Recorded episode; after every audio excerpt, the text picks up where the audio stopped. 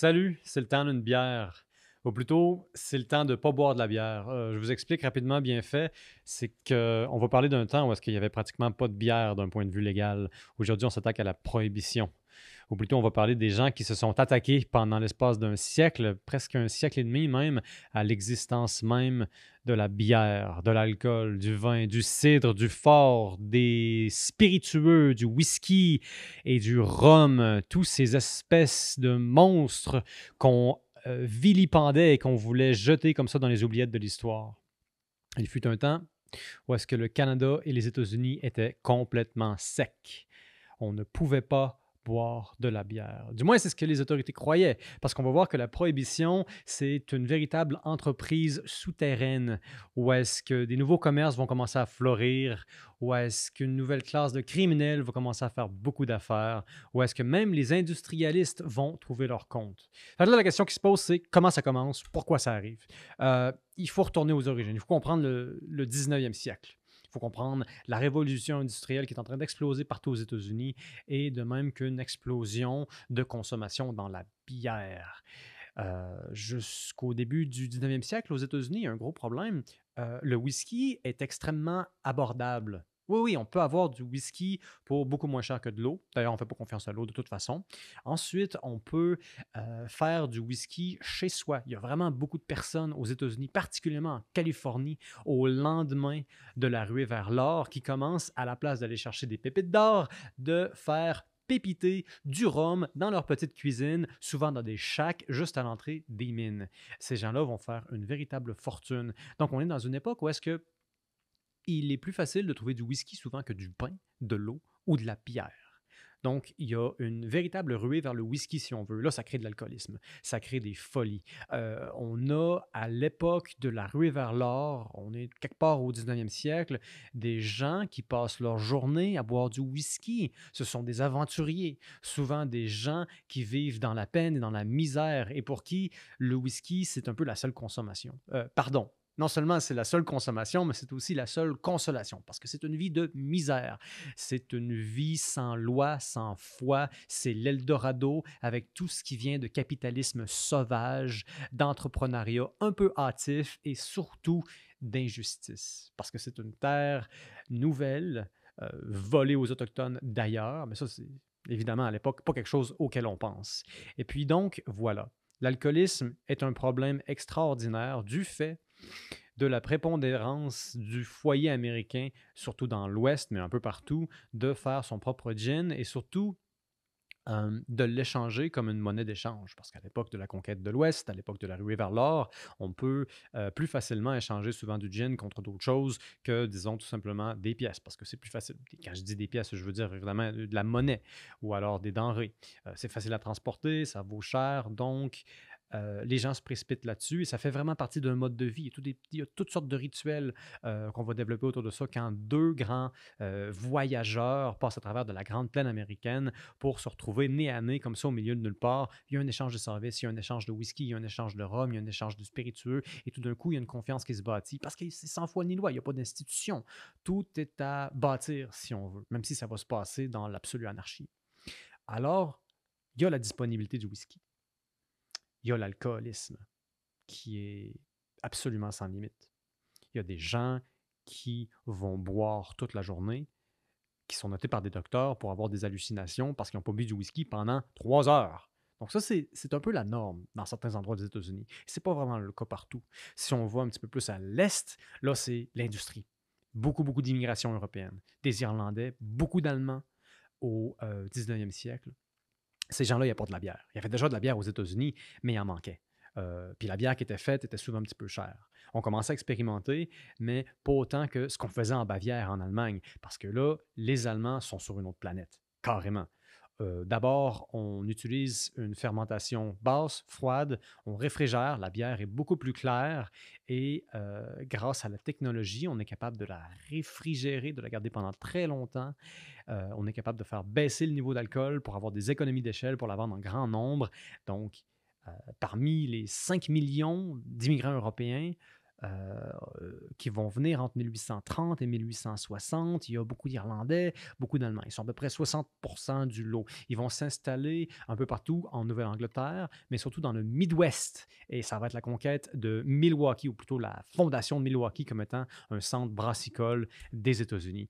Et là, la, consommation va exploser. On produit quelque chose comme un million de litres de bière je pense, aux États-Unis vers 1860, euh, ça va se multiplier par 6 en 7 ans. Pensez un peu à l'explosion de saveurs que ça va générer dans les gossiers des consommateurs. Euh, pensez un peu que boire de la bière, du jour au lendemain, ça devient quelque chose qu'on peut faire une fois de temps en temps, qui est bien, peut-être au déjeuner, puis le midi, à euh, quelque chose qui est absolument inévitable, quasiment fatidique. La bière est absolument partout. Alors là, ça crée un autre problème. Encore plus de disponibilité et euh, encore plus de euh, femmes au foyer euh, qui n'ont absolument aucun moyen de se défendre contre leur mari sous. Euh, l'ivresse, c'est absolument épouvantable. On commence à euh, s'intéresser à ça d'un point de vue médical, mais on a encore toutes sortes de préjugés qui datent du Moyen Âge. Par exemple, on pense que c'est normal d'être ivre. On pense qu'en fait, être ivre et mal se comporter, c'est ça le véritable problème. On, euh, blâme ça sous la faiblesse du caractère, par exemple. Et c'est là, dans ce contexte-là, que va se développer tout un éventail de sociétés dites de tempérance. La tempérance naît en fait chez les catholiques pour grande part, mais aussi particulièrement chez les femmes.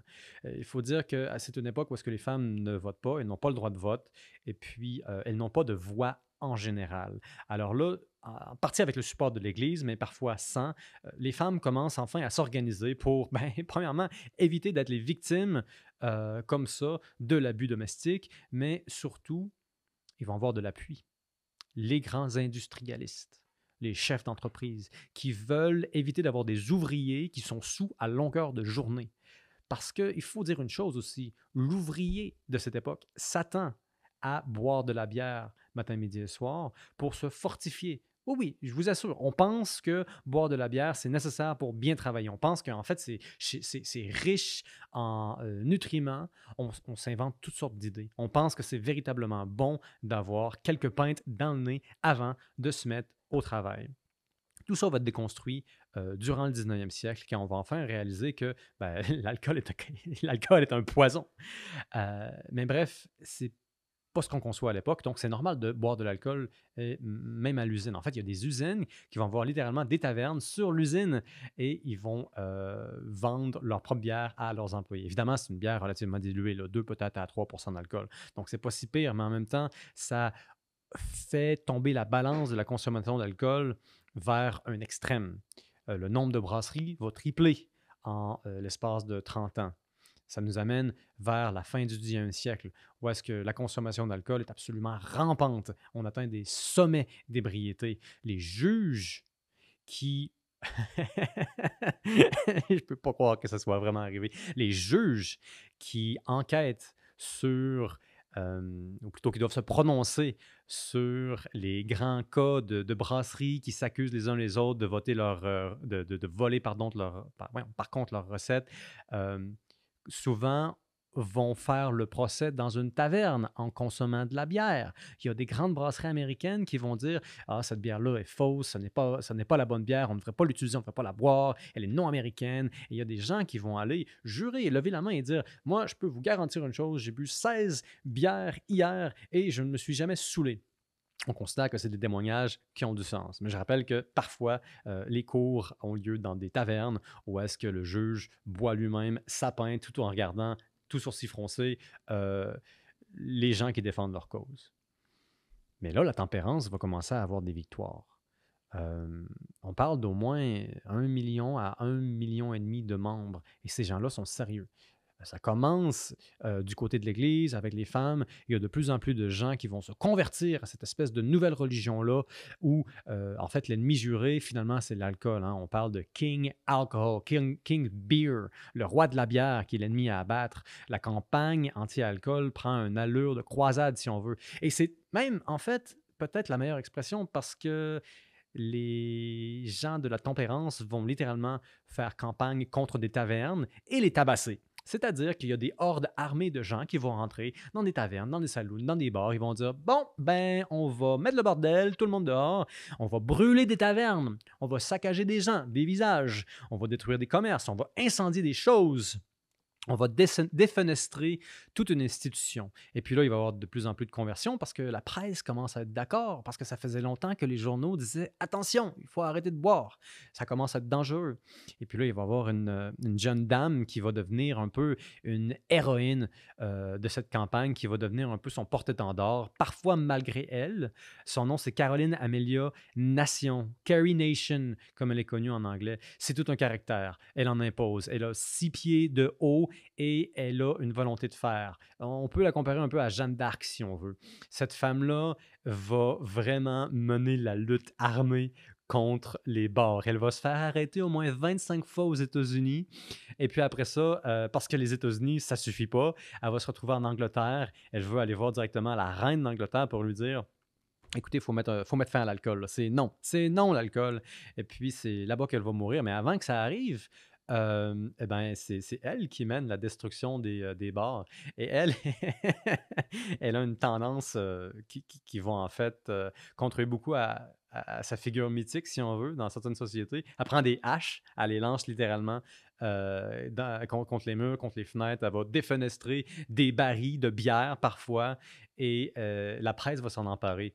Parfois, même, il y a des universités qui vont un peu euh, ben, rire d'elle, rire d'elle à son insu en l'invitant pour dire attention, il y a beaucoup d'alcool ici, et puis à la dernière minute, euh, sortir leur bière au moment de prendre une photo. bref, elle devient une porte-étendard. Et puis là, la tempérance gagne encore d'autres points parce que la tempérance s'organise au niveau politique. Il va y avoir un moment où est-ce que le plus grand lobby américain de l'époque est un lobby contre la brasserie, est un lobby pour la sobriété. Euh, ce lobby-là va être mené par un petit monsieur dont le nom de famille est Wheeler, qui va être considéré pendant euh, la fin, le début, je dirais plutôt, du 20e siècle comme étant le grand faiseur et défaiseur d'élections. Oui, oui, tout à fait. C'est lui qu'on va voir pour faire et défaire des projets de loi. Et cet homme-là, enfin, réussit à avoir gain de cause, à faire écouter les membres des congrès des différents États. Euh, et puis, comme par miracle, quelque chose qu'on n'a jamais vu dans l'histoire, un à un, les États américains vont tomber euh, vont, vont, vont, passer d'un côté euh, mouillé, si on veut, à un, côté sec. Alors là, de plus en plus, on a des lois qui interdisent la vente, le transport, la consommation d'alcool, etc. Ça devient de plus en plus grave, mais au niveau fédéral, la grande majorité des Américains pensent encore que c'est un peu une farce, que ça n'a pas vraiment d'avenir, que ça n'arrivera pas, que c'est un peu une lubie, des gens un petit peu trop extrémistes qui ont un petit peu trop buté. Parce qu'évidemment, les gens qui pensent ça boivent énormément de bière. Mais non, non, non, ils se, mettent le doigt dans l'œil jusqu'au coude parce qu'on va voir qu'en réalité, euh, M. Wheeler réussit à convaincre des gens très près de la Maison-Blanche. Euh, les industrialistes, évidemment, vont se joindre à sa cause. Et puis après ça, il va y avoir la Première Guerre mondiale, où est-ce que ça va être extrêmement mal vu, en fait, d'être sous en public. il y a évidemment d'autres considérations, des considérations un petit peu plus techniques, comme le fait qu'il eh ben, faut sauver du grain. C'est pas si nécessaire que ça, parce que les États-Unis sont pas du tout près de la famine, mais c'est la première fois qu'il y a une Première Guerre mondiale, et à la Maison-Blanche, on veut pas vraiment prendre de précautions, si on veut. Donc en 1916, ce que la plupart des brasseurs taverniers craignaient ou redoutaient euh, arrive finalement. Et puis là, c'est comme une espèce de grand trou, si on veut, dans l'histoire. C'est comme une espèce de grande euh, cuite, si on veut, un grand lendemain de veille pour tout le monde. Parce que oui, on interdit la vente de bière, on interdit le transport de bière, l'importation, l'exportation, mais, et ça, c'est un espèce de tour de force qui va être passé Consommer de la bière, c'est pas interdit. Consommer de l'alcool, c'est pas interdit. Et à cause de ça, à cause de la façon dont euh, le projet de loi va passer, il va devenir carrément inapplicable. D'ailleurs, on va créer un bureau de la prohibition, une espèce de FBI contre l'alcool, si on veut. Ce bureau-là va avoir à peu près 1200, 1500 agents tous plus corrompus les uns que les autres. Il y en a littéralement un sur douze qui se fait arrêter pour, euh, disons, extrême abus de ses fonctions. Il y en a qui vont tuer des civils, tout simplement. Euh, Et euh, ils sont réputés comme étant pires que la police aussi. Puis quand je dis la police, je veux dire la police de l'époque. C'est-à-dire, euh, c'est pas tout à fait les mêmes moyens qu'aujourd'hui en termes, mettons, de formation, de déontologie. Et puis, euh, ben, là, évidemment, il va y avoir la corruption au plus haut niveau. Parce qu'en réalité, comme la bière, ou en tout cas l'alcool en général, est toujours, si on veut, consommable, dans le sens que on peut on n'interdit pas qu'une personne ait une chope de bière dans la main et la boive, eh bien là, il va y avoir des bootleggers, des, des, criminels spécialistes dans la fabrication de certaines bières. On va créer des nouveaux bars qui sont euh, souvent plus nombreux en fait que les bars qui existaient avant, surtout à New York. On va créer des speak easy où est-ce que tu peux rentrer, tu tu donnes un mot de passe, tu dis oui oui je connais Paul ou Steve, et puis là tu rentres et puis euh, on a des véritables cabarets. Il y a des empires qui vont se créer dans des sous-sols où est-ce qu'on consomme ce qu'aujourd'hui on considérait comme étant essentiellement du poison industriel. Et je dis poison industriel euh, parce que industriel est vraiment le mot étrangement, on, produit plus d'alcool durant la prohibition dans des usines où est-ce qu'on fait de l'alcool pur. Euh, et puis, en théorie, les clients, c'est ben, l'industrie. Hein. Avec euh, de l'alcool, on peut faire de l'acétone. Avec de l'acétone, on peut faire une espèce de truc qui s'appelle de la codine, je pense, avec lequel tu peux faire des explosifs, ce qui est utile pour la Première Guerre mondiale, mais est fini. La prohibition commence en 1919, je pense. Il va finir en 1933. Donc, on est en temps de guerre. Qu'est-ce qui se passe avec ce truc bizarre, l'explosif? Mais en réalité, ça ne va pas aller là. Euh, il y a énormément d'industries qui vont finir par vendre leur alcool sans le vouloir à des entrepreneurs un petit peu euh, ambitieux qui vont en faire toutes sortes d'alcool, des fois en prenant, disons, quelques gallons d'alcool pur et ils vont racheter des petites essences de whisky, par exemple. Ils vont dire Ah oui, ça c'est un bon whisky, ça vient d'Écosse, c'est très, très, très, très bon. Ils vont vendre avec un énorme premium, etc., etc.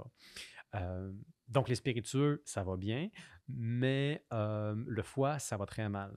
Parce que les, grands consommateurs d'alcool, les plus riches souvent, les plus nantis, en réalité, il n'y a pas vraiment d'obstacle pour eux pour euh, trouver de la bière. Les plus pauvres vont consommer le poison le plus grave.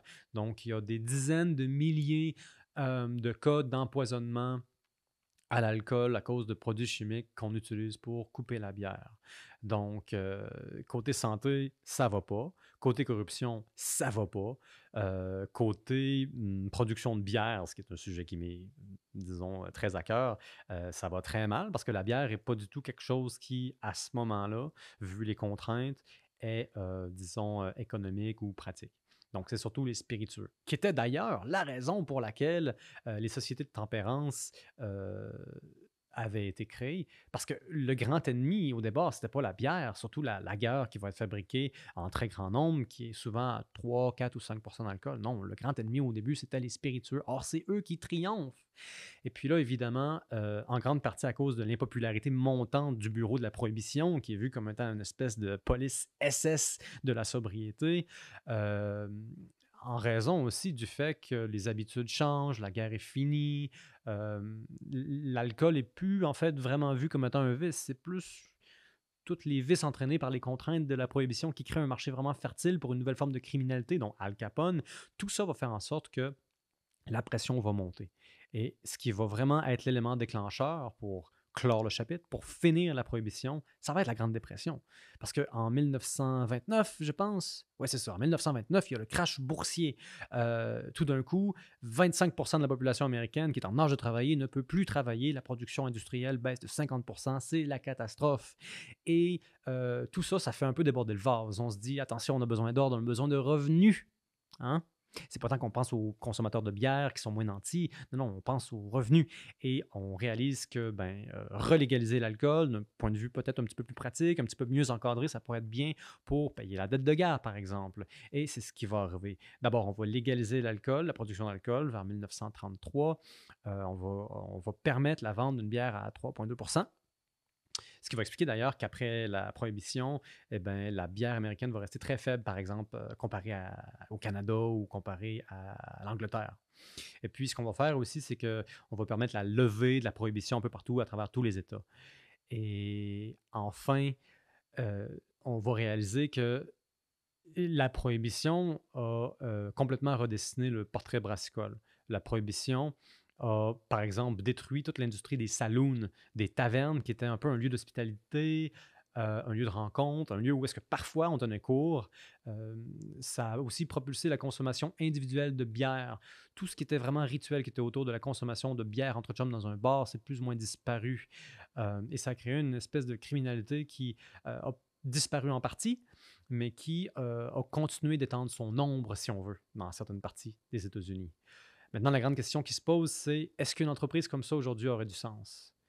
Est-ce qu'un groupe pourrait atteindre le même niveau d'influence politique pour dire euh, mettons fin à l'alcool, l'alcool étant après tout source d'autant de malheur, sinon probablement plus, que de bonheur dans l'humanité. Mais ça, c'est une question pour un autre jour.